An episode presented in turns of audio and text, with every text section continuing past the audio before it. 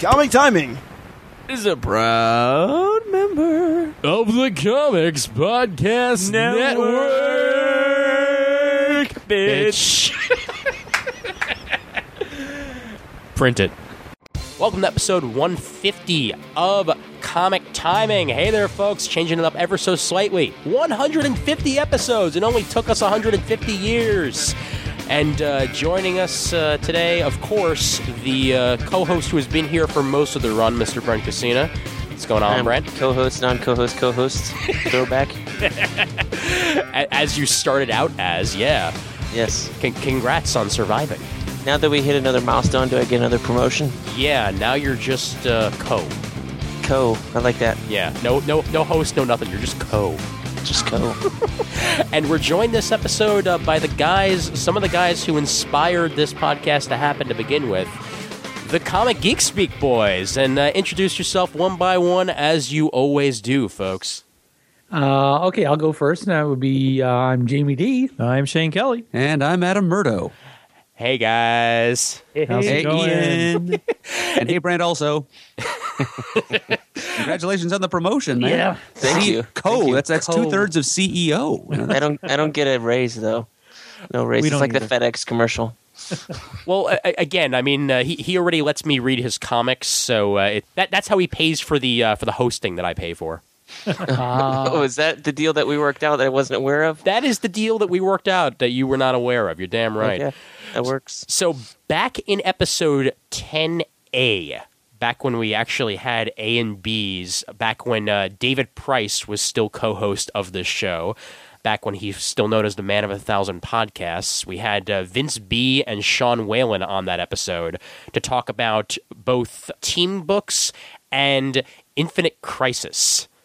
That's how long ago that was going on, and uh, wow, That's the Wayback Machine. Oh yeah. and uh, yeah, we talked about team books then, and I figured it would be a great topic to uh, bring back up for episode 150 because it's such a such a deep topic to go into.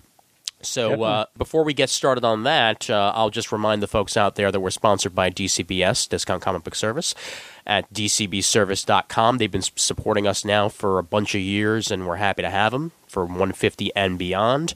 Uh, 50% off trades and hardcovers for DC and Marvel. Whole bunch of great deals out there for Marvel single issues, DC single issues, Image, Dark Horse, you name it. And use the promo code CT8 to get an additional 8% off on your first order with Discount Comic Book Service, and uh, Cam and the boys will treat you well. I thank them very much for their support.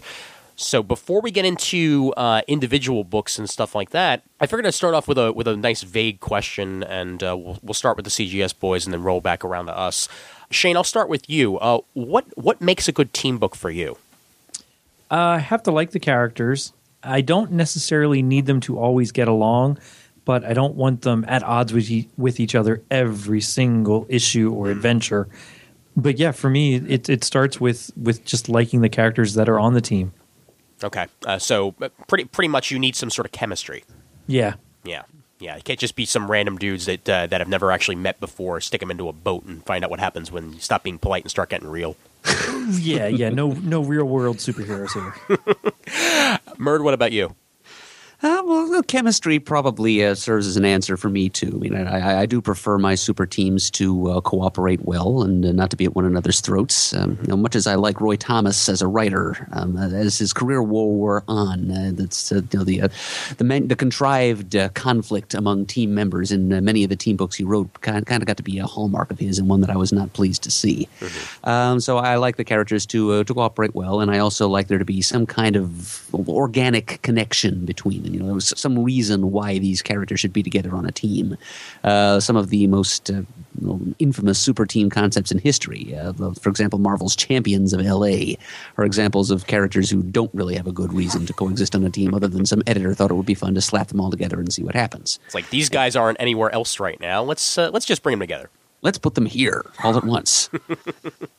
Yeah. So uh, uh, one of my favorite teams is the Freedom Fighters. So there's an example of a team that has uh, well, it's sort of a metatextual uh, rationale for their coming together, but they're all characters that happen to have been published by you know quality comics back in the 40s. Right. Defenders of the Earth are characters that all just happen to have been published by King Features Syndicate. So even if uh, if the common thread behind the characters, the common hook is uh, not uh, organic to the story or the universe, if it's something you know, outside of the diegesis, something that we the readers are aware of, but they might not be, that, that, that that's enough. Just so long as there's some kind of hook that um, leads it to make some kind of sense for these characters to coexist on a team. Yeah, makes sense to me.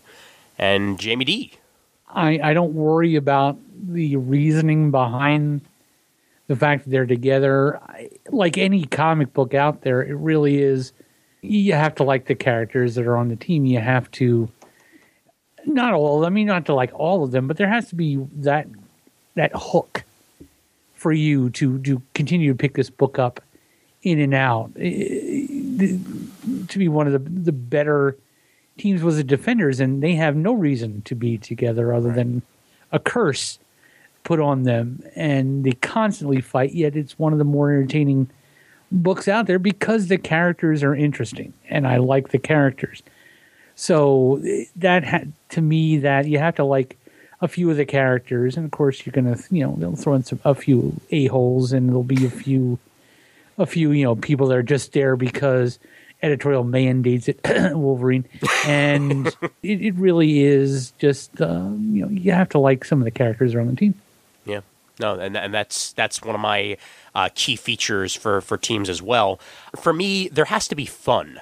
You know, it can't just be a whole bunch of you know yelling at each other and uh, and uh, you really understand why they're even still standing in the same room together. Because I mean, that could be fine, say like for an issue if there's some major conflict, but by the end, either break up or stay together because you can still manage to to stand each other. You know, that's that's one of my main uh, qualities for a team.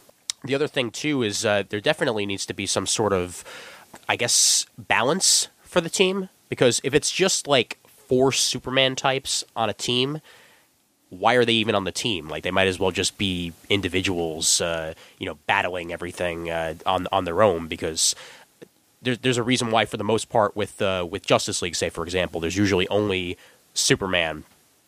You don't usually have Shazam and Superman on the same team because then I guess it, it doesn't really like why do you why do you even bother with say like a Batman tactician if you've got both Shazam level and Superman level on the same team?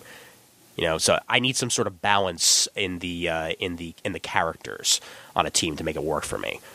Brent, I like I like what you said. I like the team being able to have fun and have fun with each other, so that they're not so serious all the time. And with some of like the more ancillary team books, sometimes I feel like they need they really need a mission or a reason for being. You know, uh, maybe it doesn't have to drive every story, but if it if it drives a you know seventy five percent of the stories that they're going through, or you know they're fighting against one big bad or something like that, or building towards something, uh, I got to feel like I'm actually reading something that's moving forward in a direction instead of just you know uh, this writer want to write a team book and these are people he likes, and then boom, that's what you got, and then you know.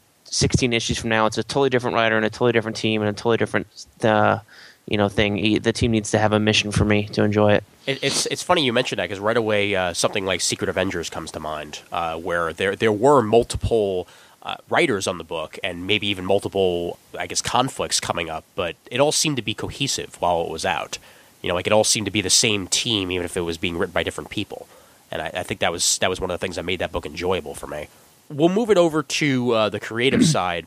I'd say, what creators do you feel are maybe the best at putting out team books because there are i mean obviously some creators are simply just more cut out for individual characters than they are for the team dynamic um, i mean shane i could sort of guess what what uh, what your favorites are off the top of my head but uh, Sure, sure. but if, if That's not too hard. yeah exactly but uh, other than uh, than giffen and DeMatteis, uh who else comes to mind George Perez, I think he does a fabulous job anytime he puts more than 50 characters in a book. It, just what he can do with cramming characters that make sense in his art uh, just astound me.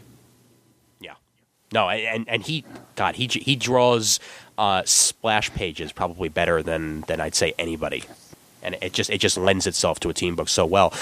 He, has, he really hasn't. Uh, has he? Has he written any uh, Team books? 'Cause I know he's done some writing uh, in the past, but I think other than maybe like a Teen Titans issue here and there, I can't really think of anything off the top. Yeah, of I my can't head. think of anything that he wrote team or I I want to say he wrote Ultra Force, but Yeah? I'm not hundred percent sure on that from um, the Malibu verse. Okay. I, The only I, memory I have of that is the crappy cartoon. You mean the absolute X Men ripoff cartoon? Right, exactly. USA Some sort of Network. weird zombie man. Well, my, my, my favorite part about that block though is that it was Savage Dragon and uh, and Ultra Force back to back to back. It was weird. wow. I didn't watch Savage Dragon. I remember Ultra Force though. Okay, all right, yeah. And I, I remember Wildcats was also on USA Network uh, at the same time. I guess part of like a, a Ultra Force image uh, block Yeah. back then. Jamie, how about how about you, uh, creator wise? Uh, creative wise, uh, Kurt Busiek, I think, is is a great uh, writer of team books. Um, whether it be what he did with the Avengers, or um, just the fact that he, uh, you can almost call Astro Astro City the ultimate team book because he's that's his universe. So every hero he has, whether they be on on on you know their ultimate hero team or they be part of the first family, um, that's that's his voice. So I think he he lends a voice to a lot of different uh, people. If you're going to go old school, Chris Claremont Oh yeah, um, is is a great writer of team books, and with with many uh, with with many voices. Uh, personally, John Byrne, I think, is a great um, uh, writer of team books, um, specifically the Fantastic Four. Um, so those those are some of my my favorites when it comes to uh, Marv Wolfman. Again, another great yeah, Marvel writer Oh of of Team Books, Teen Titans, Oh, yeah. and and and pretty much all the stuff he did at Marvel was with a lot of the Team Books. I even would have to throw now that I think about Hickman in there with his writing of FF. Oh, yeah. over the last couple years. and and what he's doing with Avengers now. Yeah, Yeah, no, that's that's right up there for me. Brent, Um, I've only been reading maybe in the last 10 or 12 years, but something came to mind to me while we were talking. You know, everybody regards Watchmen as one of the greatest comics of all time, but is it really regarded as one of the greatest team books of all time? I, w- I would say there's not really a team in that book. Um, just just thinking about it. So I would not put Alan Watchman in there because it definitely didn't feel like a team book to me since all the stories were so separated and disjointed until it all kind of came together at the end. But yeah, um, that was more about I really- a team falling apart than Right. than a team together. Um, for me, some of the great team book writers, I really liked um, Geoff Johns' uh, Teen Titans run. Uh, and even even after he left, after the one year later stuff, I don't remember if it was Bedard or Beechen. One of those guys came on and kind of introduced Blue Beetle to the team, and it kind of up until issue I, th- I want to say it was like hundred right there. I really enjoyed that that run of Teen Titans. Um, Brian Michael Bendis, I've been reading his Avengers stuff since the beginning, so he's definitely up there with me. I love the witty banter, and, and I love Hickman on Avengers. Not so much Fantastic Four, but I'm loving the Avengers stuff right now. So those are the, my top guys. Yeah, no, he's I, I, again. It's it's a whole it's a whole nother level of, of Avengers after the Bendis stuff. This is a nice uh, breath breath of fresh air, a completely different take on the Avengers, which I've really been digging. A lot more cosmic. Makes me Yeah, happy. it, it feels like there's a lot more uh, story going on, and it's, it feels like it's not so decompressed as much as Bendis' stuff was. Yeah. Uh, Murd, let's throw it over to you. Okay. Um, well, uh, I'm going to agree that Kurt Busiek, uh, as, as Jamie said, is a very good choice, and, and also the aforementioned Geoff Johns, and uh, both of them for about the same reason, really. Uh, when they, they, with their uh, deep and uh, detailed knowledge of uh, of uh, comics history, you know, that they're able to dig into the established uh, personal biographies of these characters, the things that they've undergone, and uh, they, they, they can just kind of uh, weave together a coherent characterization and a distinct voice for each character based on what they've gone through. So, so a characterization born of continuity is sort of uh, those two writers' specialties, and I appreciate them both for that. Claremont uh, is another very excellent call by our. Uh, esteemed uh, CGS uh, Capitan over here. Um, so yes, uh, Claremont uh, had his background in the theater, so he uh, learned how to you know craft dialogue for a number of different voices uh, by from writing scripts for plays. Um, and he brought that to comics. Uh, also, a master of the the uh, convoluted uh, backstory, which uh, enriched his characters that way.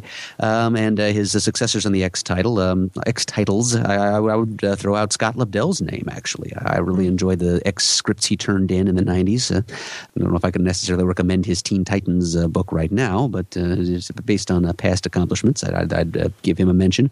Roger Stern's run on the Avengers was another good example of team book writing, a little stronger on the plot end than the characterization end, I would argue. And there was one other that I had just thought of a few minutes ago, and it's flown out of my head. Well, if it comes back to mind, uh, you can go ahead and bring it up. Okay, I will. I I uh, I would actually second Lobdell. In fact, that was going to be on my list of uh, of guys because as a child of the '90s, I, I grew up on his uh, on his X Men run as much as anything, and uh, you know he, he really did do, do, a good job of crafting characters that to this day are still some of my favorites. I mean, he was I guess re- sort of brought in as a fixer at times, like almost uh, like oh we need we need a, a writer in a pinch. Let's let's get mm. an issue out there and, and make it oh. work as much yeah, as they brought. They brought him in just before the Morrison run on New X Men. I remember. Yes, exactly, and and the ragtag team that he brought together with uh, Jean Grey and a whole bunch of students we hadn't really seen before. I actually really enjoyed those issues leading up to Morrison. Mm-hmm. Um, his Teen Titans stuff, even though I've I've dropped uh, most of my DC, in fact, just about all my DC books at this point, I was enjoying his Teen Titans run while I was reading it.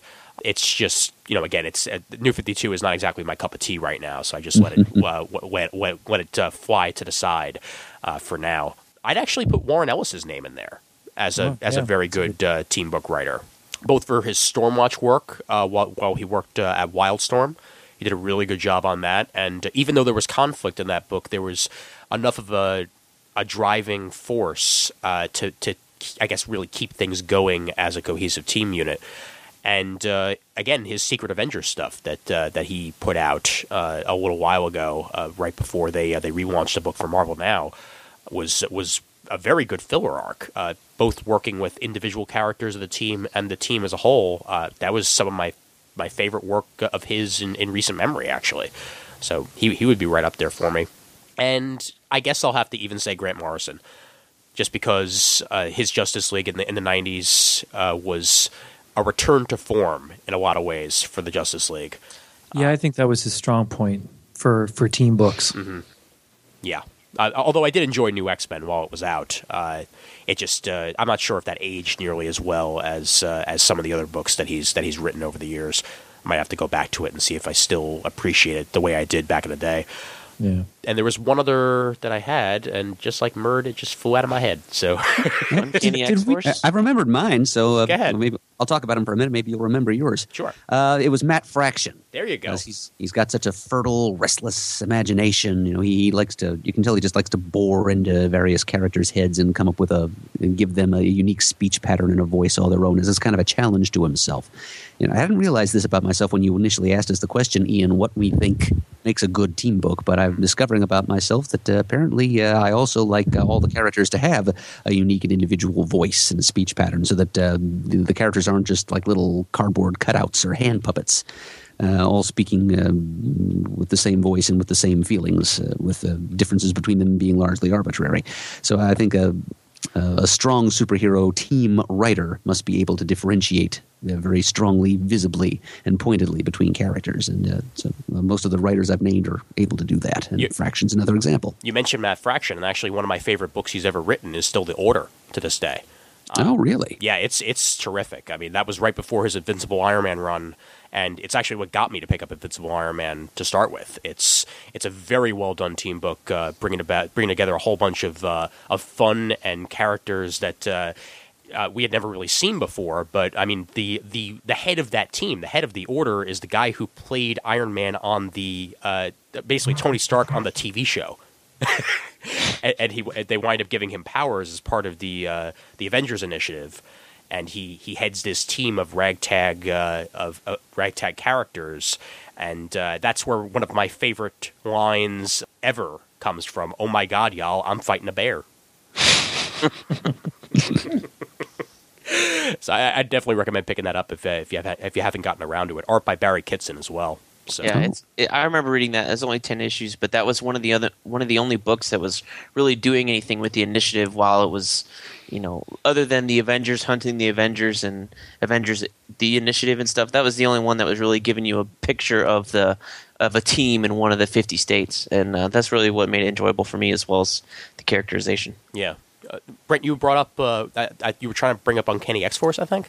Yeah, I mean, for me, I, I'm, I don't know if you were thinking about it because I remember you talking about it a little while back when it was going on. But Uncanny X Force, I read the first trade, and I'm reading Uncanny Avengers, and it seems like Remender's doing a really good job uh, tying some things together, or you know, writing characters that have conflict with each other in the midst of the conflict that the team has with whatever uh, battle is, is going on right now. Yeah, and and plus, I mean, you, you got to mention Bendis in one way or the other.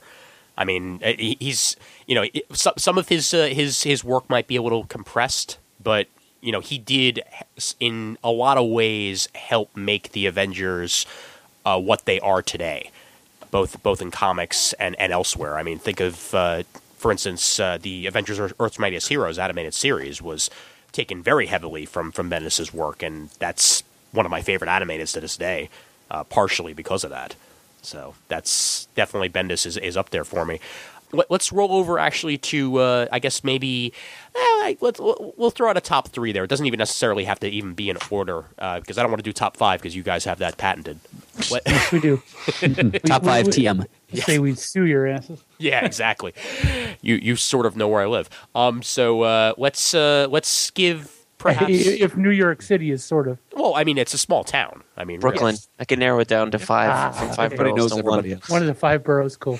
Well, four four and a half. Staten Island's about only about a half. Ah, Uh, uh, let- let's let's get our uh, top three uh, books out there, and uh, I'll go with uh, Brent first. Oh gosh. Um, Yeah, put New on the spot Avengers there, by. Bendis. New Avengers by Bendis. Uh-huh. Uh, in no particular order. Gosh, yeah, the Teen Titans, Geoff Johns, Hmm. and I would have to say uh, Justice League. I really enjoyed Meltzer's run while it was going, so I'll throw that one. Okay. Uh, what, Uh, up until McDuffie left and it kind of started falling apart, I thought that was a really strong Justice League book. what was it about? What, what was it about those books that uh, that I guess make the teams so good for you?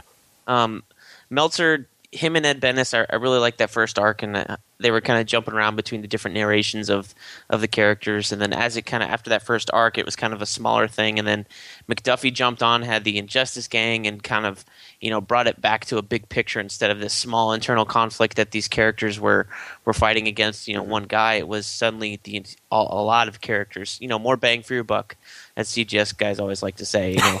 Um, so it was a lot more characters in one book and then you got the the conflict and then we started getting new characters and starting to explore vixen. You know characters i hadn't really been exposed to before uh, like vixen and red tornado and black lightning um, that run really established those characters for me in the dc universe.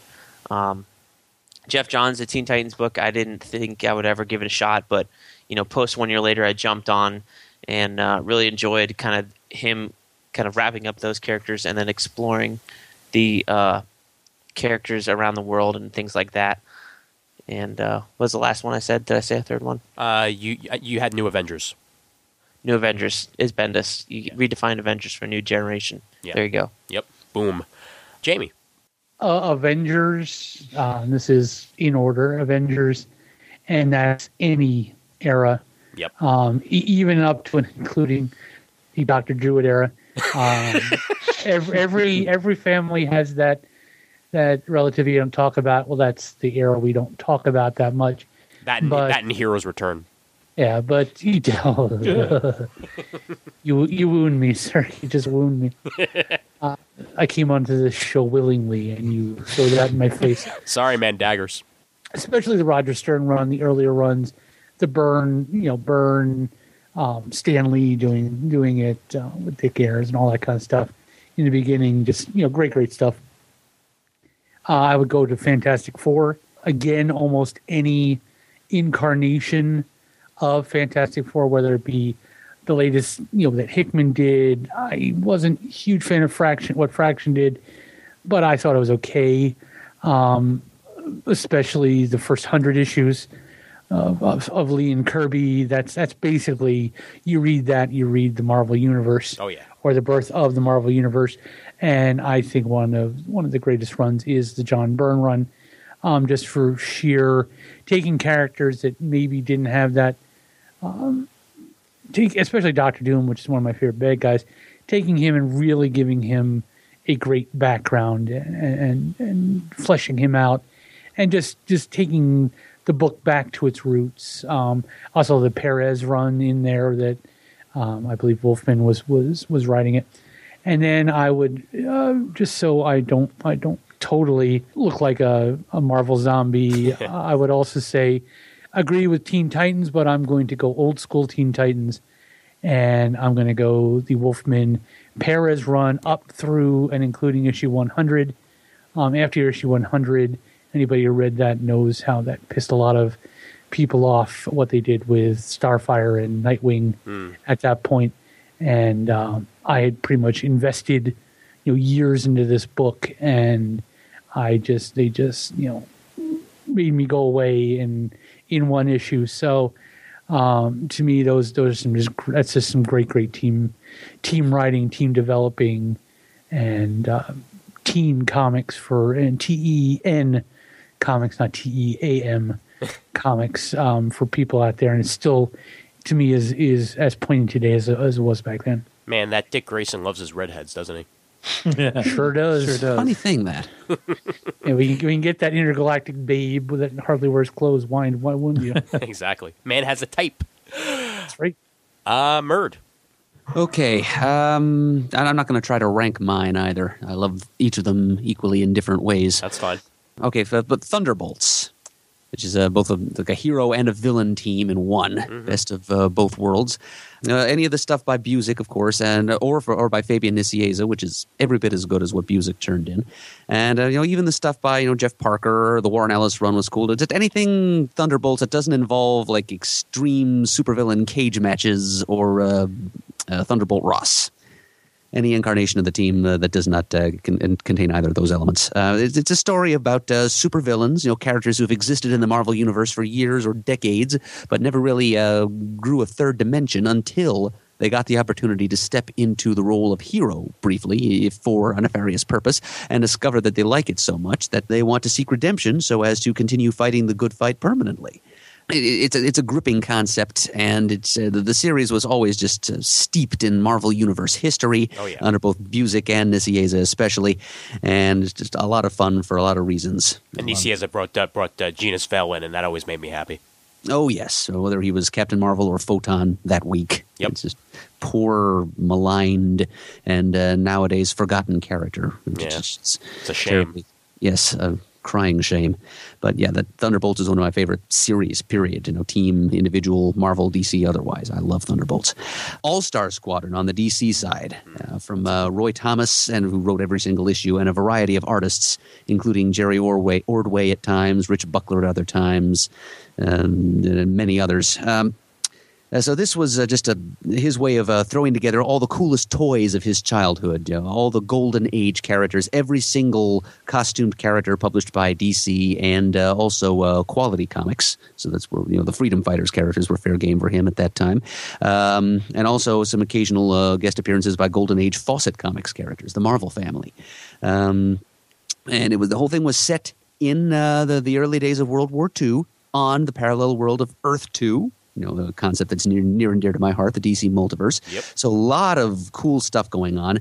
Uh, now, granted, uh, Roy Thomas, as I mentioned earlier, uh, he's sometimes given to having his characters squabble for no reason, which can be tiresome. But that, that wasn't as much a problem with All Star Squadron as it was with, say, Infinity Inc. a little later on.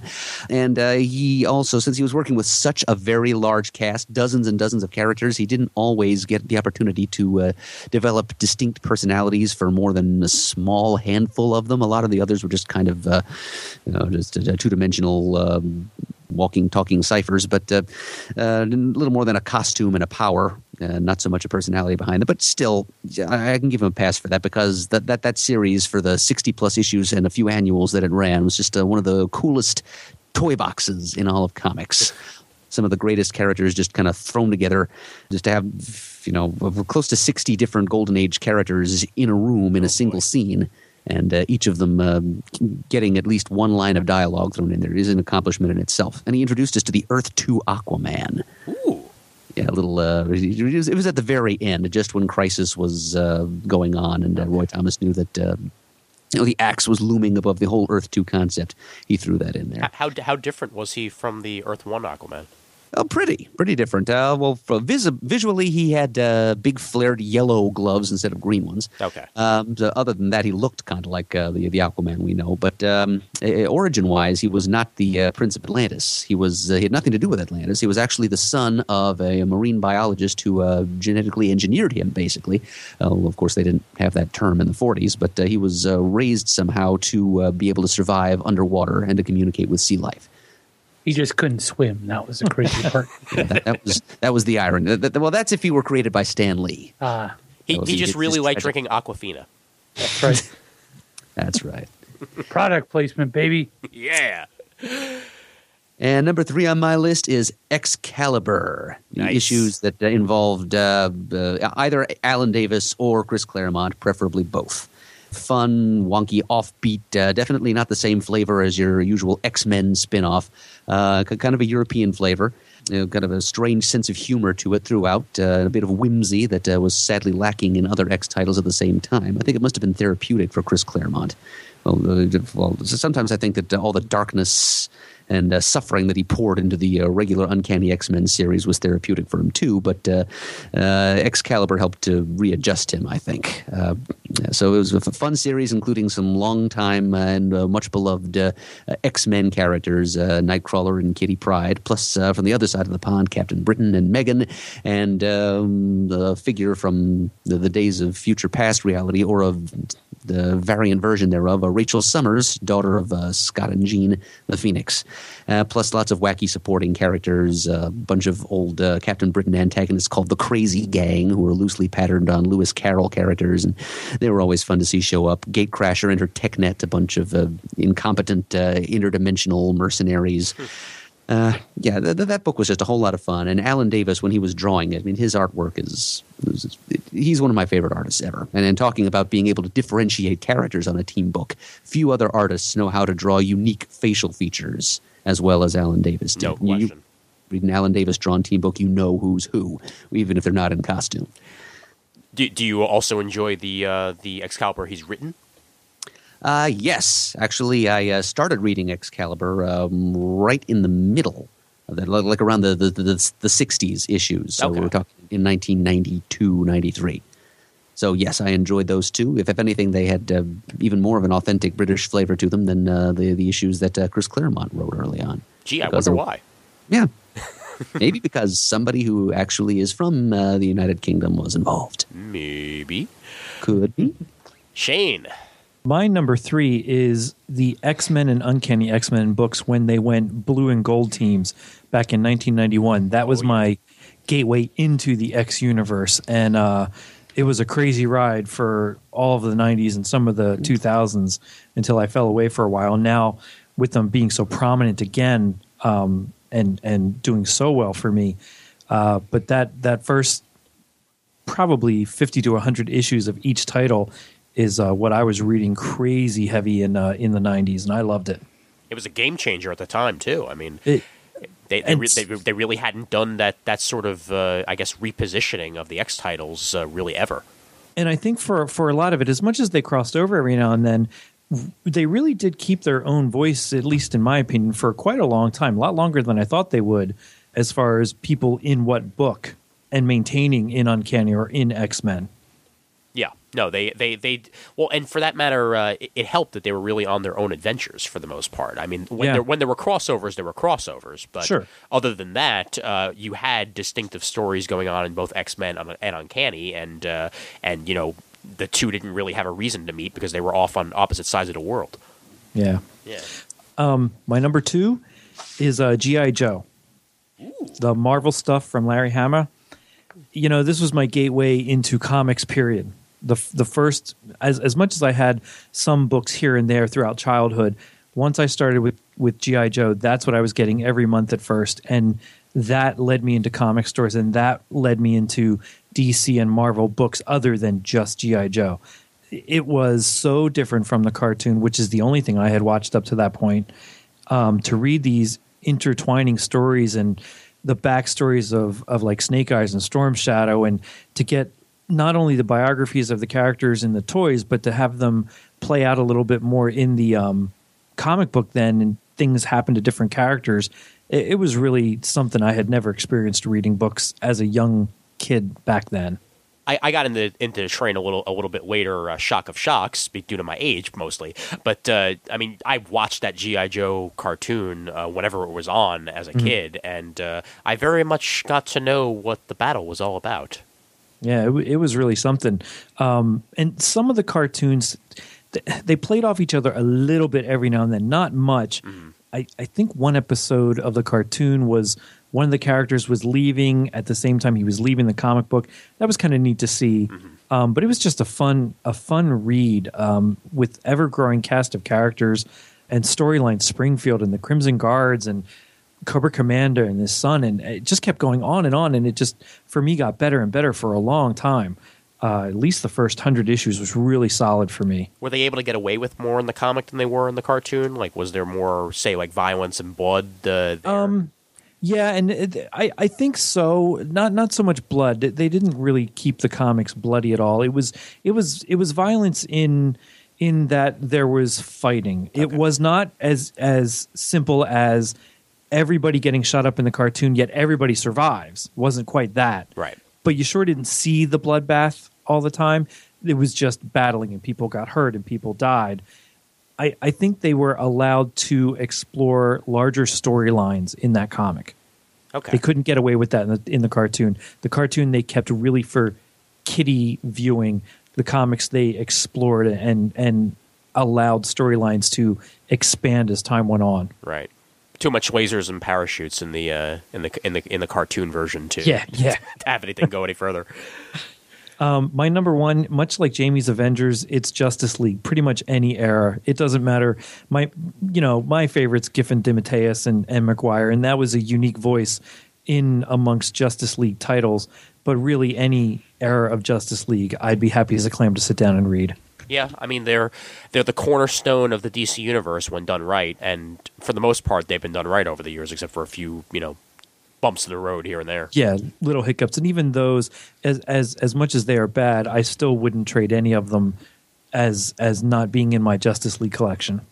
Yeah, no, and that's uh, and I, I would I mean I would agree with that. I mean. I again really didn't get into Justice League until the Morrison stuff, but I've since gone back and read. Uh, say you know I've, I've read a few uh, volumes of the Giffen DeMatteis stuff, and I read a little bit of, of the Detroit Justice League, and uh, that's some the Detroit stuff in particular actually surprised me. As uh, like I, I, going into it, I didn't expect it to be just as enjoyable as it, as it was. It, it's a bit underrated. When you know when it when it was happening, it seemed very downtrodden. Like this is oh gosh, these people have fallen from grace. But you know, give it a few years and look back on it, it really wasn't all that bad. It just wasn't something that the viewing, reading public wanted to sustain. They wanted more from their Justice League, and Yeah. and that came around. E- even if they didn't get it necessarily with the Bwahaha League, which which I did, they got it eventually with the Morrison stuff, which which returned them to greatness, in my opinion. It's, for me, that book's always been about the best of the best of DC teaming together to do what the Avengers do or should do for Marvel and battle the cosmic, keep everything away from Earth, keep Earth safe stuff. Yeah, they've always been uh, the the Earth's protectors, and uh, they probably will be for time to come. I'm going to do my best to pick three that people haven't picked yet because number one on my list, whether I like it or not, and I sure as hell like it, is Young Justice. I knew it. Yep. That was on. That was mm, boy. I, I wrestled with that and put GI Joe in its place. I love it. That, that was mm, boy. Oh, I was thinking of that one. yep. That's a that's a great book. it's what got me into the DC universe. Uh, when when I first started DC Comics, it was Young Justice. Uh, right around the time of Zero Hour, I started reading, and uh, Young Justice was right there with me. And I mean, a the combination of Peter David and Todd Nauck on on the writing and the art, it was just so much fun. I mean, every single issue, I couldn't wait to read the next one, and and the characters that they that they had going in there, even when they had a revolving door later on. I mean, you had the fun stuff like Little Lobo. I mean, what what's more amusing than a uh, than a little chibi version of uh, of Lobo running around trying to act like he's a badass? Their their sentient car and uh, and secret and and uh, and a, and a whole bunch of others uh, involved in there, and, and Impulse as well. I mean, Impulse was just about as good in Young Justice as he was in the Flash comics and uh, and his own title at the time. But it really got me my my appreciation for the relationship between Wonder Girl, Tim Drake, Robin, and Superboy, because they were the cornerstones for me and it really got fleshed out over the years. They and and you understood why their friendship was there. And uh, as as a kid growing up, that was exactly what I needed out of a book. So that's that's why I, I freaking love that book, and I go back to it every now and then and just read a random issue because it's it's just fun. It's just good times. Uh, number two, Exiles. Oh, that's a good yeah. one too. Judd Winick's Exiles. This this book, I have been always been a huge fan of dimension hopping, like more than anything. And when when this title first came out, I, I saw the cover and I'm like, all right, this could be interesting. And I picked it up and I was very presently surprised by uh, by what I got. I mean, you had uh, you had the Age of Apocalypse Blink returned, uh, a Mimic that was actually, well, I hate to say it, interesting, because uh, Mimic has always been one of those characters in the Marvel Universe and never really got his uh, time of day. Nightcrawler's uh, daughter, uh, Nocturne, which uh, came from the Millennial Visions, a version of Morph that everyone's uh, grown to love probably just about as much as the version that was in the animated series. You had the the son of Magneto and Rogue in those first couple of issues, and a uh, warp. I believe it was Warpath, if memory serves. That uh, that was a uh, Horseman of the Apocalypse. That was a member of that team, and uh, they they basically dimension hopped, uh, quantum leap style, writing all the all that once went wrong and trying to keep things steady. And I really enjoyed that book. Even after Winick left, I stuck with it all the way, uh, even through the Austen stuff. Sa- like I couldn't believe myself. I was actually reading a Chuck Austen book and enjoying it every ever, ever so slightly. Um, but uh, what was what I really wish had more legs, and I don't know if you guys checked it out when it came out. Volume two of the Exiles, which ha- which was written by Jeff Parker, and it did not last very long. It only lasted about uh, I'd say maybe six issues, maybe even less than that. Yeah, sounds about right. Yeah, and it was it was again a lot of fun. You had a version of uh, Black Panther in there, which was T- T'Challa's son. You had uh, a new version of uh, a Beast, uh, a Scarlet Witch called the Witch, Forge, and Polaris, and then eventually Blink showed back up. And again, it was just a return to old of the uh, of the fun dimension hopping. So definitely on there uh, on my list, no question. And the the other one that I would put up there is the uh, specifically the I guess the the Joe Kelly era of the X Men, just just for Maggot and uh, and Cecilia Reyes and and all the uh, all the characters that uh, growing up just again really. I, it really intrigued me, and I wish that they had had more more legs while they were around. You know, they, they they still show up every now and then. I mean, although Maggot, I'm pretty sure is dead technically, but Mm, yeah, I think I've heard that he died in a mutant concentration camp in Frank Tieri's Weapon X series. yeah. So you like Maggot too, huh? I am a fan of Maggot, yeah, and I, I always really have been. I, he was just a, a very striking character to me, and, and those uh, those little uh, bugs that he uh, that he went around with, I really wanted to know and more about meeny. it. Eeny yep. And I have a uh, June Bob Kim uh, Cecilia Reyes uh, sitting on my wall right here as I record. So that's via 07, old school. uh, and before we go further with this episode, you know what, Jamie? Let's uh, let's hit it. Let's hit it. okay, hang on un momento. My, my. Whoever could have seen it coming? Gee. It's as if it wasn't discussed before. See how the fluffy clouds move by. Muddle the bird, ladies and gentlemen. Yeah, there are actually lyrics to that. I, I'm, I'm I'm utterly amazed that anybody sings to that one too. Well, this one has been submitted by some weirdo named Ian Levinstein. Yeah, So- he's he's like he's like a stalker of ours. It's kind of crazy. It's a rare privilege.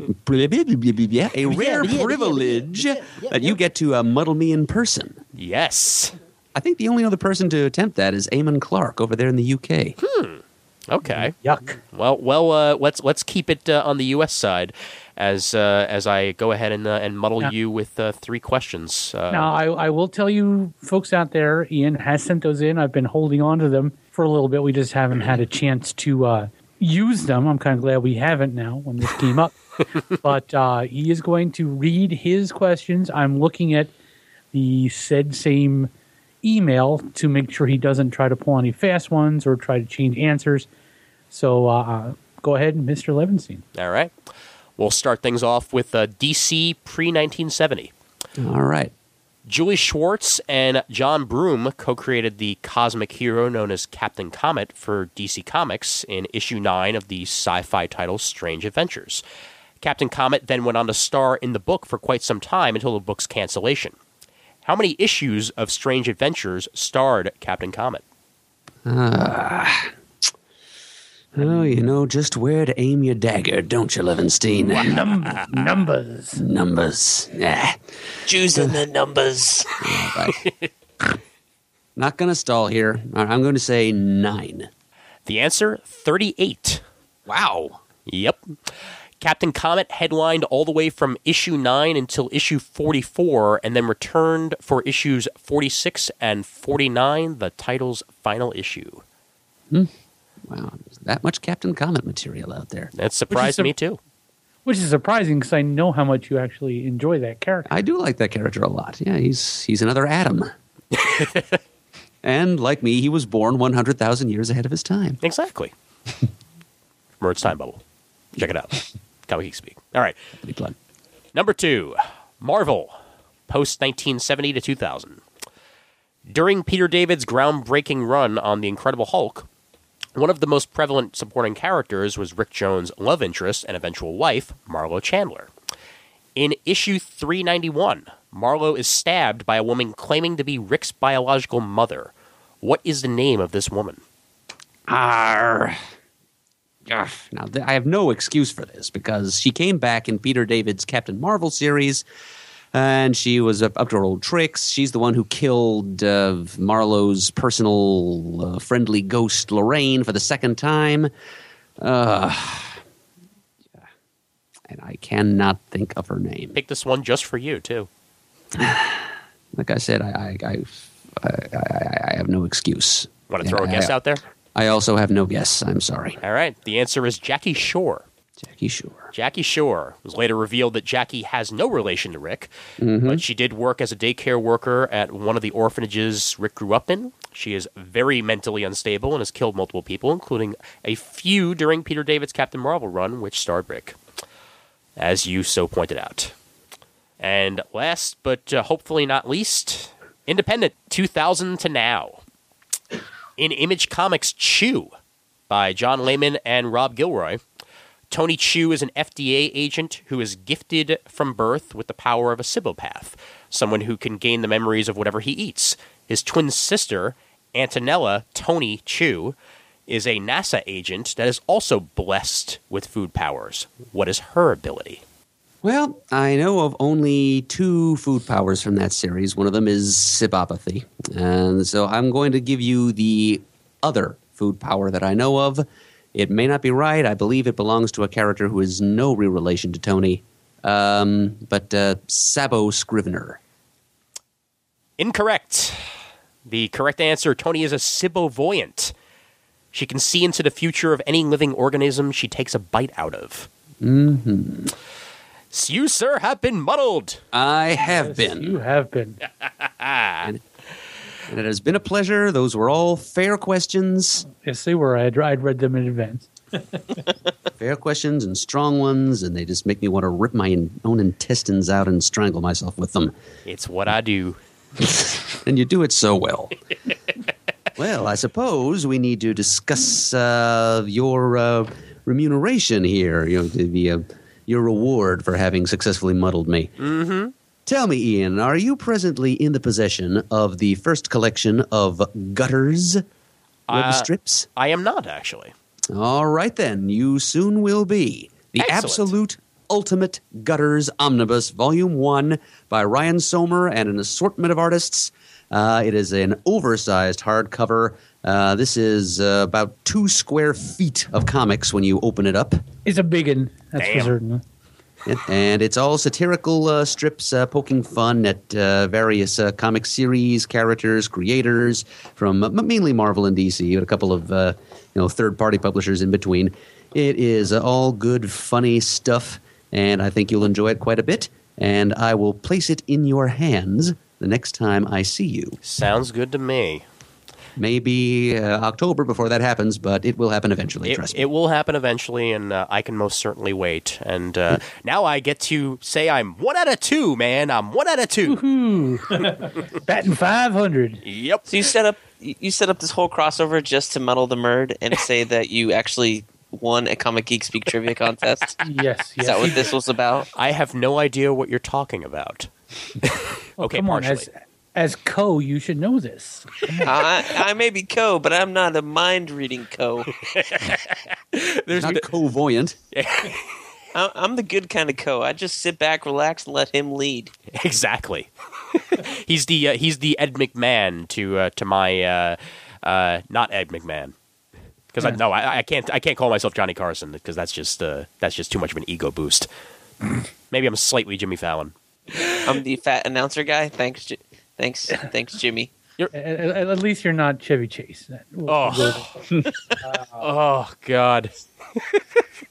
I slight slight spoiler for uh, for the show community. I'm so happy he's gone. Hey, I would be happy to be a hologram. That's all I got to say. Yes. it was so funny the way they did it. Like, oh my gosh, Pierce is dead, and then that was it. They didn't like speak of him. They kind of had that quick moment of silence, and then it was all over. Yep. No, it was it was best. The best one was. uh Does this feel weird without uh Magnum or Pop Pop, whatever that guy was? Yes. Was, was, does this feel weird weird without magnitude? Magnitude, yes. Thank you. who is back the next episode anyway. So that's that's fine. That's all well and good. So let's get back to the uh, to the conversation. I wanted to specifically bring up guilty pleasures when it comes to team books because I know we all have them. You know, ones that Ooh, yeah. that not necessarily are good or they might not even be bad. They're just ones that you wouldn't normally roll off the tongue when it when it comes to talking about team books. I certainly have them. You guys certainly have them. Jamie, since you went, oh yes, I might as well start with you. Uh, g- give me uh, one or a couple of your favorite guilty pleasure books. Uh, one that that I love uh, that Mister Murdough talked about in the beginning about why they shouldn't be together is Champions. Absolutely, he's right. They shouldn't be together, but it's just fun. The the writers and the artists who did that uh, that book had a lot of fun with the concept. Of course, the second half of the run was drawn by John Byrne, so of course that that goes right into my wheelhouse as to loving it. You know, anytime you can have a book where Hercules punches a queen bee, a giant queen bee, then throws him out the window, or throws him, tears the wall off, throws the queen bee across, I guess, San Francisco Bay, and all the bees are on Swarm, the bad guy, which is the living bees, follows that said queen bee, and Swarm becomes a, a giant up pile of bones. You, you just you, you can't make that stuff up. That's just 70s comics and just you know crazy fun. It, it's funny you Uh, mentioned Swarm specifically, though, Jamie, because I, he's still on my mind after seeing Spider-Man Turn Off the Dark, and for some reason he was there. Uh didn't have I have not had the the pleasure of seeing that. Mister Murdough has. He's seen that, but Yep, I have not. and with uh, Kevin Moyer as my guide. Nice. Was this before or after the uh, the redo? I think it was after. Yeah, I'm pretty sure it was after. Okay. Oh yeah, yeah, yeah. Well, they were still having a few problems with uh, some of the um, the the boom wires that were uh, swinging Spider-Man and the Green Goblin over the uh, audience. Yep. I think uh, Green Goblin was fighting himself for a minute or two. Hey, where'd he go? but oh, yeah. I, I do think they had retooled it. Bam, bam. Oh, I'm gonna punch myself. Who am I swinging at? Where'd he go? Yeah, I saw the uh, the revamp uh, back in December, right before they closed it here in New York. It'll be reopening in Las Vegas in I think another month or two. Or they'll kill more. They'll kill, they'll kill more actors there. Yeah. or, or, or injure more ac- actors there. An- another one, and I, I had to look it up because I just could not remember the name, but it was a book that came out of nowhere. It uh, involves one of your favorite team writers, Ian. Uh, was Warren Ellis's Nextwave. Oh yeah. Um, Stuart Immonen did the artwork for it. It was only twelve issues. Quesada kept trying to claim it wasn't part of DC uh, Marvel continuity. Uh, although it was just it was just a send up of of Shield. Monica Rambeau was there, uh, Captain Marvel, later Photon, um, and just goofy, wacky, fun. Um, you know, it's he's thank God for Wikipedia. I'm looking at the entry here, and it said Ellis said he kind of stripped, took the authority and stripped down any kind of logic or any kind of uh, to, to the bare bones and just threw stuff against a wall. I mean the the team was uh, you know, Elsa Bloodstone, Monica Rambeau, uh, Tabitha Tabitha Smith, uh, which I guess that, Tabitha, that was Boom Boom, right? Yeah. uh, Aaron Stack, uh, the Machine Man, and uh, the new captain, uh, the new uh, the leader was, uh, was Captain Anger, I believe it was He, he usually just referred to himself as the captain. the captain. Because he was Captain something filthy, Yes. some unutterably foul word that was That's usually right. symbolized by a string of skull and crossbone right. symbols. It says right here. It says the captain, the obscured words you uh, being so horrible that Captain America allegedly beat seven shades of it out of him and left him in a dumpster with a bar of soap in his mouth. so He was it just- probably drunk at the time. Yeah, so r- right, right there. I mean, you, you had me. I, I I remember not picking up the first issue, but when the second issue came out, somebody was like, "You got to read this." So I went back, got the first issue, and I was I was on board. And it was like I said, it didn't make any sense really. Uh, there was a, there was a narrative within the book, um, but yeah, I just had to buy into it. Um, I, I want to say we talked just talked about community and the way community what community is to situation comedies is kind of what this book was to uh, to straight comic books Yeah. where it would take they each issue at times would take genres and turn them on their ears um, and it was just it's just one of those fun books that nobody I won't say nobody knows about because when I said it, some people were like, "Oh yeah," and Bird knew, and Mr. Hotmu over here knew enough to tell me, you know, tell, talk about you know the captain. And you were saying that too, um, but it's just one of those those books that nobody read really. Fing and Fang is- Boom put you in his pants. Uh huh. Which is which is such a which is so sad because it's it's just such a was such a fun book Yeah. and it, it and it, it appeared around the time of Civil War, so they were I guess they were trying to go in a certain direction. Like I said, when the EOC or EIC says you know keeps trying to say no, this isn't in continuity yet. You know, books out there, Civil War books, are putting them into continuity and things that are happening. Um, you kind of it kind of isn't a book that's going to last too long, but that's that's definitely a um, a guilty pleasure. Um, and uh, another guilty pleasure of mine, and it was it actually got a lot of uh, a lot of play, and it, it was one of the more adult um, indie books. And I'm not talking Bumpa Chick Owl, although there were sex specials for this book. but uh, Bill Willingham's Elementals um, is a book out there that's a guilty pleasure of mine that I just I tell people about. I tell them to pick it up, and I really haven't had many people say that they didn't enjoy it. But it's it's one of those obscure I won't say obscure, but lesser known indie titles from around the 80s and 90s that had a, a more of adult feel to it. It was more real feel, uh, kind of an Astro City before Astro City was there. Um, so that's it, that's one of my you know, guilty guilty or pleasures. Um, I just love that book, and like I said, it, there were a couple sex specials and things like that that they did where you saw, you know, it was it was real. So they were, hey, you know, people have sex, superheroes have sex, and that's that showed it. I mean, so, Oh yeah. so oh yeah. So those those are some of my guilty pleasures. I'll, I'll let somebody else talk now. Uh, Brent, we'll we'll hand it over to you. Um, guilty pleasures. Yeah. Come on, you got to have at least one, if not four, or three, maybe two, maybe a half. Really, if I don't like a team book, I don't, I don't really continue to read it. Well, so- I'm not even. I'm not even talking about ones that you didn't like. I'm just talking about ones that uh, that maybe you know were off the beaten path ever so slightly. I really liked the the Outsiders before it became Batman and the Outsiders with Chuck Dixon, Oh yeah, and I liked Batman and the Outsiders until it went off the rails. yeah. So, I guess that would be my answer. Deal. Yeah, it's a deal. Gazin- Gesundheit. Thank you. Thank you, Murray. No, I- I'll I'll co-sign that. I mean, Outsiders was a really fun book for a while. Yeah, for a while. Yeah.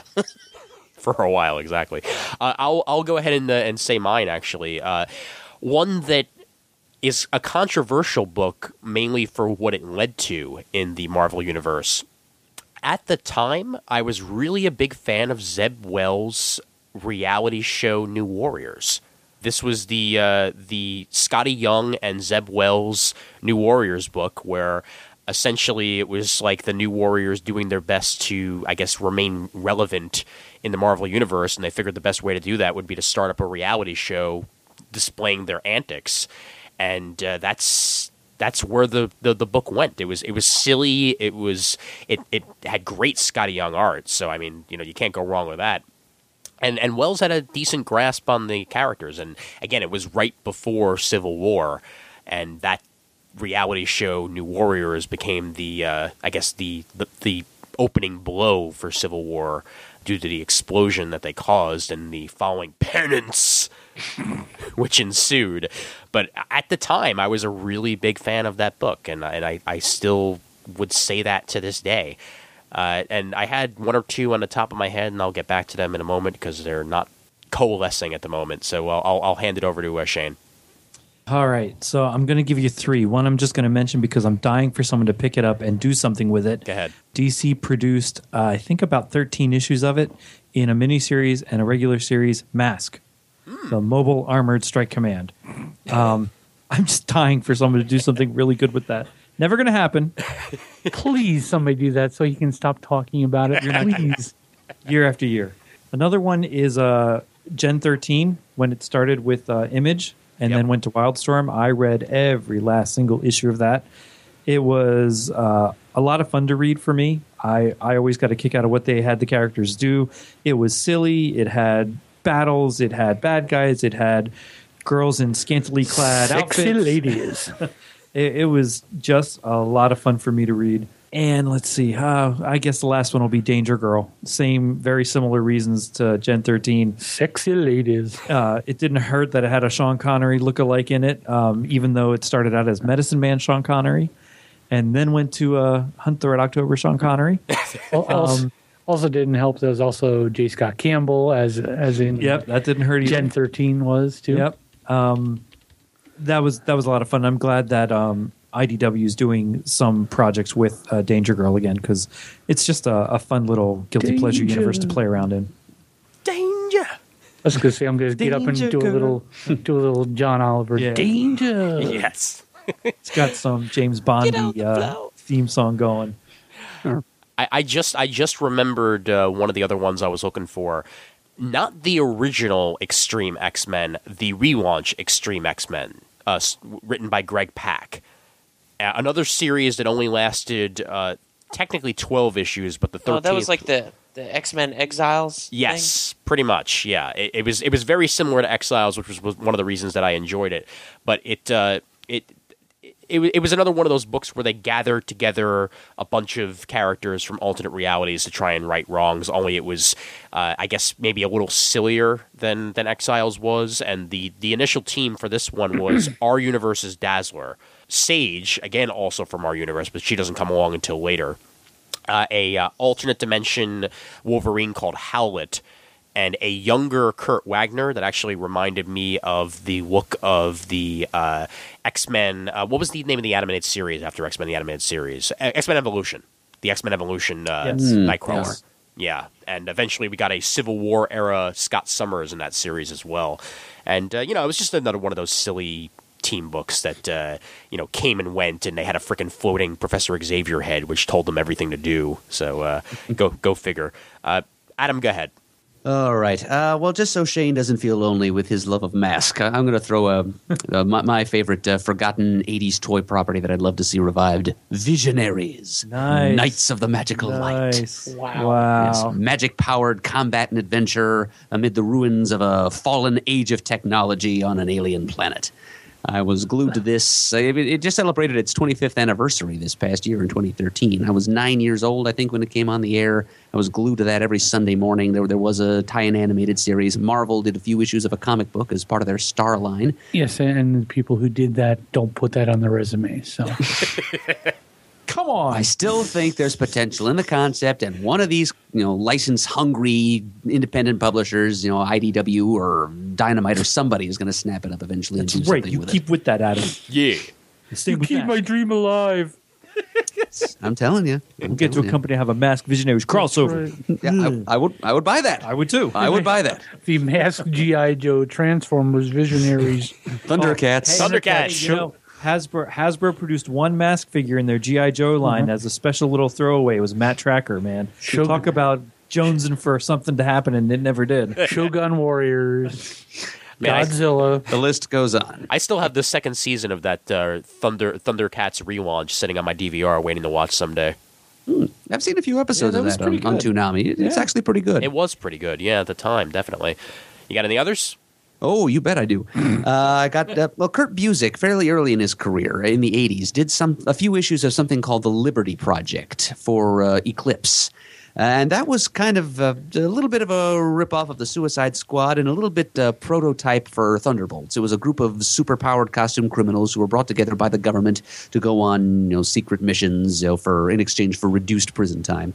Except, uh, unlike the Suicide Squad, these were redeemable characters, likable characters. Well, some of the characters in Suicide Squad were likable, I guess, but uh, they, were these characters uh, seemed more likely to make something of themselves as a result of their involvement in this team. And uh, the, the, it was uh, reprinted in like a pocket-sized trade paperback a couple of years ago. Picked it up, liked it a lot. Uh, not, I don't feel guilty about it exactly, but it's it, it's kind of a rarity as team books go. Guilty pleasures, I guess the Legion of Super Pets would probably uh, fit that description. And, Uh, and the uh, Pet Avengers, for that matter. Oh yes, yes, I have a soft spot for both those organizations, especially the Super Pets. Um, the the Legion of Monsters is another one, you know, like a super group, like a jam group of Marvel monster characters: Man Thing, Ghost Rider, Morbius, etc. The '50s Avengers, as such, uh, who uh, later became known as the Agents of Atlas, but uh, introduced as a, a, a, what if concept in uh, the ninth issue of the first volume of What If by Roy Thomas. It's uh, actual uh, 1950s. Uh, Atlas Comics characters Gorilla Man, Venus, the Living Robot, Marvel Boy, and one uh, faux 50s character uh, who was actually created in the 70s and uh, kind of retconned into the 50s uh, 3D Man, Yep. Roy uh, Thomas creation. Kooky, fun collection of characters, historical curiosities. Having adventures in the Cold War, and uh, I also enjoyed when uh, Jeff Parker uh, took it into his mind to uh, revive them. Um, I mean, they appeared as the 50s Avengers only twice, I think, in that What If issue and in Avengers Forever. And then they were wiped out of existence by Immortus. Uh, but uh, Jeff Parker brought them back uh, i- i- after a fashion without 3D Man this time, although he did introduce a version of 3D Man to the team later on.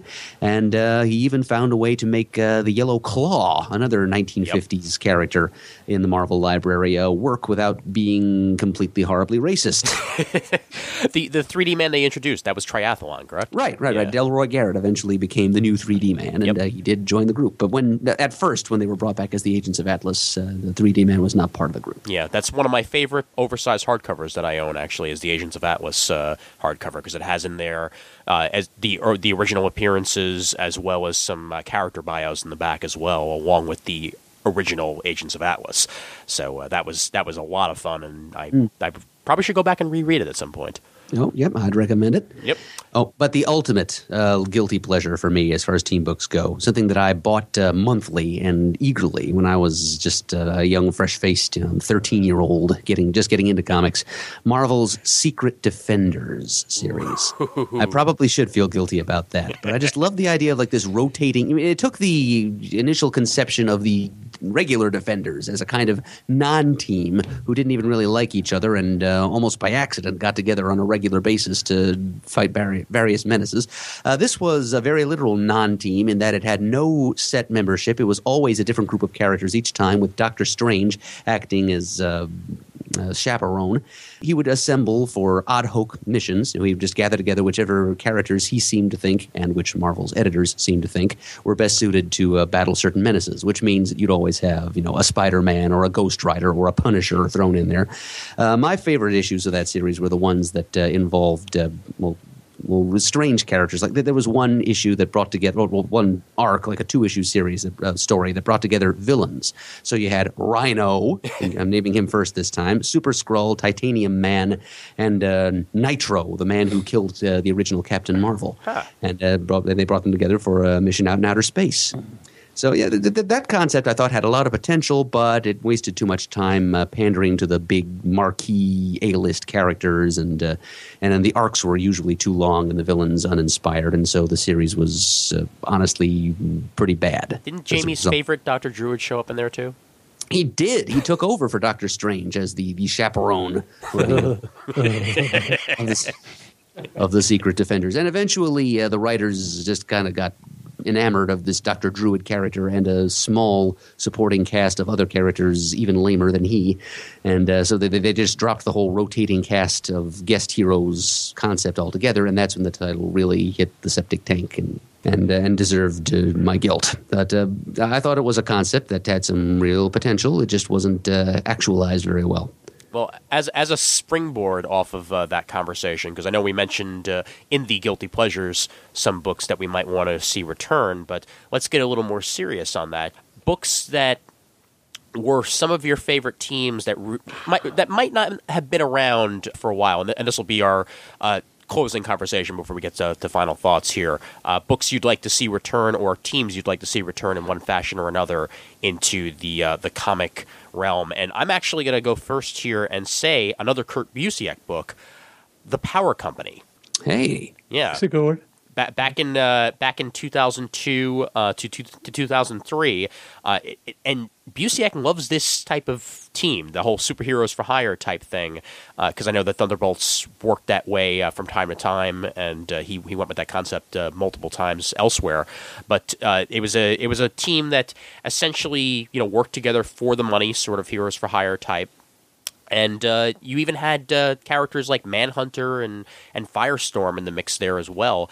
I could very easily see this concept working in the New Fifty Two, maybe uh, combining it with uh, maybe an Outsiders type uh, book and and making it work in the uh, in the New Fifty Two today. So uh, Power Company would definitely be my choice.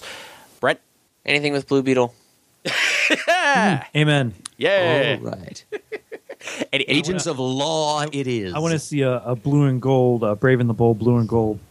the law. Yes. Living action, living assault weapons. Yeah, but but but I meant Jaime Reyes Blue Beetle, not Ted Kord Blue Beetle. I'm okay with either. I, I like Jaime just fine. Okay. okay. he really just grew on me. Clarifying.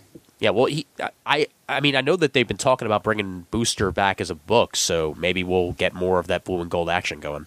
What I really think would be cool is if you had Booster teaming up with Jaime with Ted hanging out of the Batcave, so to speak. There, that would be neat, like a pseudo Batman Beyond thing. Yeah, yep. exactly. Exactly. That would be really cool. I'm down with that. Make it happen, Jamie. Just make it good. yes, yes. Please make it good, please. Uh, personally, I would just I would love to see the old uh, Power Man and Iron Fist back. Not not Power Man part of Avengers back. I mean, you can have Jessica and you can have the baby and all that kind of stuff, and just you know Danny and and the Danny that Fraction gave us, and um, just them together teaming up, either hero either doing the hero for hire thing um, which I would think would you would need to give them a reason just to be together and just them. That that was just that was one of my one of my favorites from back then, and they've danced around it. They put them on the same teams, Avengers, here and there, but just just the dynamic of those two individuals. Now that you know they've kind of grown up and uh, have responsibilities and have accepted responsibilities, you know whether Fraction writes it or or somebody I would I'd think that would be a, a really cool book to do just the two of them and you know their, their supporting cast has grown to be such that it would be you know you could bring in you could keep bringing in you know Misty Knight and Colleen Wing Yeah. and, and all those people um, from back in the day but that that would be one I'd, I'd love to see come back as a team book Just uh, so not heroes for hire specifically. The two no of just them just and you know others. just Power Man and Iron Fist just All right, cool. boom That that works. That certainly works. Shane, do you have any others other than uh, blue and gold, or Uh, boy, you know, I, I really would like to see the JSA come back in in all its grandeur. Hmm. As much as I am enjoying Earth Two for the most part, I really would would just like to see JSA come back. Yeah. Honorable mention, by the way, since since it really hasn't come up on this uh, episode, Geoff Johns' JSA for revitalizing uh, the entire uh, Oh, yeah. concept of the, of the Justice Society back in the day. That was Yeah. a great book, no question. Uh, No, JSA All Stars was by far the better book. I can't even get words out, man. No offense to Freddie Williams. Yeah, all right, all right, all right. And uh, yeah, Murd, go ahead. Okay. Um, well, I would echo uh, Shane's sentiment about uh, JSA book and uh, and an All Star Squadron book. Actually, would have been my yeah, first that, choice. that was my next thought. Yeah. I just don't want it to be set on the Earth Two that DC is publishing right No, now. No, I don't either. I want it to be a separate separate Earth. Yeah, if we could just get back to the original DC multiverse somehow, some way, Yeah. that, that, that that's something I'd want to see. But yeah, so barring that, and I've also already mentioned the fact that uh, Visionaries, Knights of the Magical Light, will return. this is. This is not a prediction. This is not a prognosis. This is, this is simple fact. As It written, will as written by Adam, Adam Murdough. If I have to, to, to just to prove myself correct, I, I will. I, I'll assume the burden myself. Um, but uh, yeah, so a third choice for something that uh, something that could be brought back uh, in the way of a team book that I would really want to read. Um, if they could get Gail Simone to write a Secret Six title again, Oh yes. uh, I'd go in for that. I, I would have said Secret Society of Supervillains, but the DC universe is kind of villained out right now, so this now is not the time. I don't think. But There's yeah, evil forever. Right? or seven issues, whichever comes first. Yeah. But uh, actually, strangely enough, I'm going to go back to something I mentioned earlier, almost uh, you know, tentatively as a guilty pleasure, and say Legion of Super Pets. I think uh, I would actually read a title called that. It, it might inject some much needed uh, levity, perhaps, into the new 52. And uh, I mean, it's we, we've already seen a version of Krypto. It was introduced during uh, you know, the, the Morrison's Action Comics run, so we could just find a way to work in a flying cat, monkey, horse, and a shape-changing blob from outer space. Um, Rudy. Yeah, that's. I mean, it would be a little darker in tone, probably, but I, that's, I could actually see DC doing that because they just seem to be exhausting every possible spin-off of their big franchises that they can. Yep. How many different Batman books we can have here? How many different Superman family titles? I mean, why not try you know, a, a darker, grittier take on the Legion of Super Pets just so they can say that they have? Uh, that that is something that I would actually support if DC wanted to try it. And and speaking of uh, of legions, it would I would be remiss not to say this, and uh, I believe the Legion of Substitute podcasters would probably come and find me. Uh, Legion of Superheroes, Ooh. bring it back, bring it back. It just died. Too bad, bring it back. You know, there's got to be a year between death in comics and resurrection. yeah, is that is that is that the rule? Spider Man.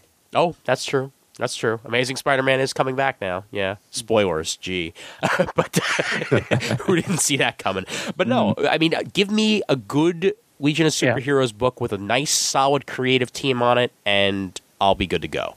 They did do that, and then freaking Yeah, then they screwed it up. Paul Levitz had to come in and say, "This isn't my, this isn't my Legion." Well, f you, Paul. I'm sorry. Yeah. You know, it, you can't go. Everything can't go back to you. I mean, I'm and I'm talking about the Abnett and Lanning Oh yeah. version of the Legion, which I That was absolutely great. loved. I'm not a hu- personally, I'm not a huge Legion fan. I like the concept, and but it was just it was you can it, it was that one property at DC where they just they'd hook you and you read it and go, oh wow, this is good. But in the back of your brain, you knew, yeah, in about four months they're going to change the creative team, do a new number one Yeah. and honestly i don't know how how you know the, the people that do like the legion of, of the podcast on the legion can keep up you know keep saying you know we love the legion we keep supporting it yet you know how many times are you gonna get hit in the face with a two by four before you go yeah we're we're not gonna buy it until maybe you've you know come out two years with the same creative team and then we'll come back and look at it Yeah. I was gonna say I thought that was more Geoff Johns' fault for inserting that Legion into the Action Comics run instead of anything else. It I, that I'm not sure. I just remember at the time that was kind of when Levitz came back and and Yeah. got a little power, and he was he was just like you know this isn't my Legion, and then they had that nice little everybody goes off into heaven ending, and then it started. I thought it started the Mark Waid Oh, you're Yeah. talking way Legion before run. then. Wait, okay. Waid, Yeah. Waid and Kitson and Waid and Kitson's Legion was great. It's just Yeah, it just again, but it wasn't what we were getting before. It was a Right. different Yeah, it was form of the Legion. It Yeah, was so very. much changed so quickly, especially when that other Legion, Abnett and Lanning's, was getting feet under itself. It was Yeah. really progressing and, and, and doing very nicely at it. I'm Yeah. so, I'm sorry that that first year's worth of stuff Oh, when yeah. the, when the big reveal comes. Oh, yeah. you're just and and you, honestly, there are a few times that a book. Know, I consider myself, you know, I've been reading for 30, 35 years. Yep. Of my 47 years of life, at least. And there's very few times a book can smack me upside the head and I go, I didn't see that coming, or my God, why didn't they think of that before? And when the, I'm not going to re- reveal it, but the big reveal comes, I want to say in issues eight, seven, eight, or Yeah, nine, or like whatever. that. and I was like, F me, why didn't I think of that? why didn't anybody else think of that before? Yeah. That makes perfect sense. That was great. And just from there, they had me hooked on that series. And, you know, it, it had its ups and, ups and downs, but I, I just thought it, it met a premature death and for no reason other than, you know, the editor says, I don't, Yep. this isn't, this isn't mine. I mean, we. I, I still, you know, want to kick Joe Joe Q in the balls over what he did to Spider Man and Mary Jane's, you know, and all of that. And that was all because this isn't my Spider Man. Yep. Yeah, Screw you, well, that, what's what's DC Comics right now? But that, I mean, Yeah. Hey, hey, we're getting some sort of Wally West back, so that's that's at least one step in the right direction. Let's see where that winds up going. But he's a Blue Lantern. Who freaking And, knows? and and and to me, if if I'm, I'm still waiting to see if if uh, Dick Grayson survives Forever Evil because Oh, you know Dio's been trying to kill him for the last two or three. Well, longer than that, Uh, since, since 10 Infinite years. Crisis. Crisis. Yeah. yeah, yeah, So- jeez, yeah. All right, folks, let's let's get your final thoughts on team books. Anything that hasn't been spoken, now is your time. Open floor, whatever you guys want to talk about. Uh, CGS boys, you go first. Anybody got anything else they want to add? Good Justice League cartoon back on TV, and I'd be happy as a clam. Hell Or yeah! Continue Young Justice. That should have never went off the air. yes. I know that's not a book, but Oh, I but I agree, one hundred percent. I agree. Yeah, and, and and it was because too many girls were watching it. I mean, I what, what kind of a stupid reason is that? Like um, that just Girls means don't buy toys. Somebody Yeah. at DC Entertainment actually went on record Yes. with an explanation like that. Yes. yes, and girls girls don't buy toys. Yep. So that's why they couldn't do the marketing for the toys because the boys the boys won't buy the toys. Yep. Uh, the boys buy the who buy the toys weren't watching. It was the girls that were watching. Yeah. So so make toys for girls. I mean, Yeah. how, how simple is that? Or Yeah. if you don't want to do that, advertise some things that you think girls will buy during Right. the commercial time. And Exactly. Well, I mean, it, Wow. it, it's, it's it's crazy because you- you look at, and I'm going off on a tangent here, but you look at at what uh, My Little Pony did. They have those equestrian girls, and they're more you know humanized dolls, dress up dolls, via a la Barbie and stuff like that. Do sets of that. Do a Robin, you know, doll. Do a you know, and whatever the other. You know, Arrow uh, was it Ar- not Arrowette? Was it Arrowette? Artemis. On Artemis. show. yeah, yeah. Artemis dolls do you know because there were plenty of female characters There that you could were. do, and you could have all kinds of costume changes and all that kind of stuff. So do do that rather than a little plastic you know action figures that you normally get. yeah. Make them almost amigo doll, and I think the girls would have eaten them up. Well, Jamie, I'll just go back to Avatar: The Last Airbender when they put out toys for that initially, and they were shocked that people weren't buying them when they didn't have a Katara. They Uh-huh. didn't. They didn't have any of the female characters whatsoever. It was all like like four Angs, a Zuko, and I think a Sokka, and that's that's all you got. When Avatar: The Last Airbender, it's equally as interesting for the girls as it is for the guy characters. Sure. But you know, hey, apparently guys aren't going to buy toys if, if if they're girls, according to them. But mm-hmm. oh well. yeah, that's their loss. Yep. to me, and I've I've said this many times before, team books have always been more bang for my buck. Mm-hmm. Mm-hmm. Um, and as a kid, that was what I was looking for in a comic, which is why I tended to gravitate towards Avengers and Fantastic Four and Defenders. Not so much, never X Men. I don't know why, but I just never got into X Men. Um, but I always that was always my criteria was I was getting more characters, and I was getting the characters I like. So to me, um, when a book comes out and it's a new team, um, that's that's always uh, I still get that that pang, um, that you know spider sense, if you if you will, from my childhood going, I just might want to spend that three ninety nine and check out what that book is. Uh, case in point, I I was going to stay away from Mighty Avengers like like the plague, and I thought, no, I'm going to pick this up. I'm going to I'm going to. We we passed a lot of judgment on Greg Land and his his artwork Yeah. and um, I picked it up, and damn, if that's not one of my favorite books out there in Marvel right now. I've I've really enjoyed what the writer has done with it, put together a team that's interesting, and again, more bang for my buck. So that's if if you want to get me personally, JVD, that's what you do. Well, that's that's pretty that's pretty close to where I am as well. You know, give give me interesting stories, give me characters I care about, and bada bing, bada boom, I will buy your book as long as you're not charging five ninety nine for it for forty eight pages or whatever. Then I'm I'm good to go, and I will give it a shot. Uh, Brent, any final thoughts? Uh, if only we could have said the same thing about Justice League 3000. I, I, I'm with you, Jamie. Yeah, I saw I, I saw you you posted that on the forum, and I was like, oh, Well, two of us on the phone liked That's it right. anyway. Yeah. No, and and, and hey, and I hey, didn't want to like it. I Yeah. didn't want to like it at all. Yeah. And and that's hey, if if if if, if it did it for you, it did it for you. That's what comics are all about. yep, you're Uh, wrong. All right, so I think we're pretty much at our time here. Uh, if you guys want to uh, throw some plugs out there uh, for your various wares, by all means, now is the time. You're really going to have them plug their website and they're yes, the behemoth? yes, for the and three we're the little guy on the street? For, the three people who who listen to Like, comics, there's anybody that comic listens geek to us speak. that doesn't listen to them. just in There, there might be because you know we tend to Adam tends to piss people off for Yeah, left yeah, right. I so. It's true. I mean, he's got a temper.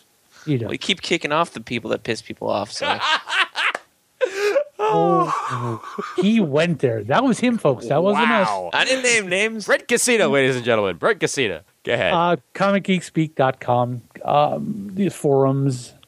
Um, join us. Uh, we will be also putting this up in conjunction with uh, with them um, very proudly that they asked us to be on here. So just go there. You can uh, you can also comicgeekspeak.com. You can see all the all the many many episodes we've put up. They are still all available for free download. Just you know, if if, if you haven't heard of us, uh, please just check us out. If you like this show, we like these guys. And uh, if you're listening to our show and you haven't listened to these guys, give these guys a try too, because uh, they're they're good people. They love comics and they pose no th- no real threat to us. So That's we true. don't mind throwing them a bone. Thank you so much. Be ready for the server crash when this goes up, Ian. Okay. That's right. Hey man, come on! Bluehost gives me unlimited, so I'm, I should I should hopefully be testing them to the limit. That should be uh, that should be good there. But guys, that, in general, thank you for for joining us. It was an absolute pleasure, and and technically, this is uh, Jamie and Shane's uh, first official times on here outside of uh, outside of conventions. So Yep. well, welcome, welcome, and hope to have you back uh, on sometime soon. Just Thank you. let, just let us know. We'll be Yeah. more than happy to uh, do Thanks anything you want to having do. us. Yeah, it's a pleasure on our end too, Ian. Got that right. And uh, and here's to at least 150 more, and maybe all of them will be with Brent. We'll see. All right. We'll see. Brent, you got any BK's bullets? I do have a video games one coming up for uh, best video games of the year. Awesome. So it's already recorded. I just need to put it out. fantastic. And at the end of this month, we'll be recording with uh, Brandon Christopher and uh, Chad Burdett for our usual comic timing uh, year end wrap up. And CGS has their wrap up coming soon as well at the end of the month, so stay tuned for that. The email address for comic timing is comictiming at gmail.com. Don't forget to check out the forums for Comic Geek Speak because I love pimping them. The Thecomicforums.com. It's where uh, we were held for many years, and uh, there's still good conversation going on over there. So give them your time of day. We're proud members of the Comics Podcast Network over at comicspodcast.com and the League of Comic Book Podcasts over comicbooknoise.com slash league and facebook.com slash comic timing. And for that matter, facebook.com slash comic geek speak for any of you Facebook folk. So once again, for Murd, for Jamie D, for Shane Kelly, for Brent Casina, I'm Ian Levinstein, reminding everybody out there that there's always time for comics. Great you. tagline. Thank you. I'm, I, I can't even uh, take credit for that. That was uh, Toby Cook, episode one. He, he somehow came up came up with that off the top of his head. Always time for comics. Yep. Hey, I, I, I got a, uh, a manga question for you, Ian. Sure. Ranma one half, Ranma one two. What is it? Is that the proper title? Is Ranma it- one half. It's Rama one Ranma. half. Yes. Okay, Jamie, you are correct. Then. Yes. Yes. We, ju- we just talked. We just had the previous episode on, it, and they have the new collected one and one and two edition from Viz Media, and I said Ranma one half, and Murd said Ranma one two. Uh-huh. I don't usually correct Murd, and but he was 100 percent sure. I said, well, I wasn't 100% sure. Yeah. when we talk to At Ian, first, we'll I, get it. I thought it was one half myself for a long time, but then uh, somewhere I'd read that it was supposed to be one two because of the two different body types Rama Right. at different times possesses. I, Okay. Every, but it is what uh, Otaku say then, uh, Ranma one half. Every, every time I've heard it spoken, it's Rama one half. For all I know, everyone I could be talking to is wrong. Is an idiot. There are a lot of us out there. That's right. and, and for that matter, manga recommendation, uh, one more, Attack on Titan. Okay. It is it is really creepy, but fantastic so far. It's about a uh, society that's being attacked by these uh, giant skinless beings, and their only sustenance is humans. So the human race is trying to put up their uh, their last resort up against these huge titans. Yeah, And uh, uh, what uh, publisher is uh, publishing that here in the States? Kodansha Comics USA. Okay. Alrighty, thank you, sir. Yep, Is that better than that one you made me read? probably. I, I, ma- I Which made one? which one That's did a I make glowing recommendation. Which one did I make you read, Brent? Was that uh, It was the one about the computer hackers and they made a whale in the computer oh. and that was the Oh. virus or something? that was Akihabara at Deep? Yeah, that was that was a while ago. Thanks, guys. Happy sesquicentennial, guys. Thanks, you too. That'll be in the log line.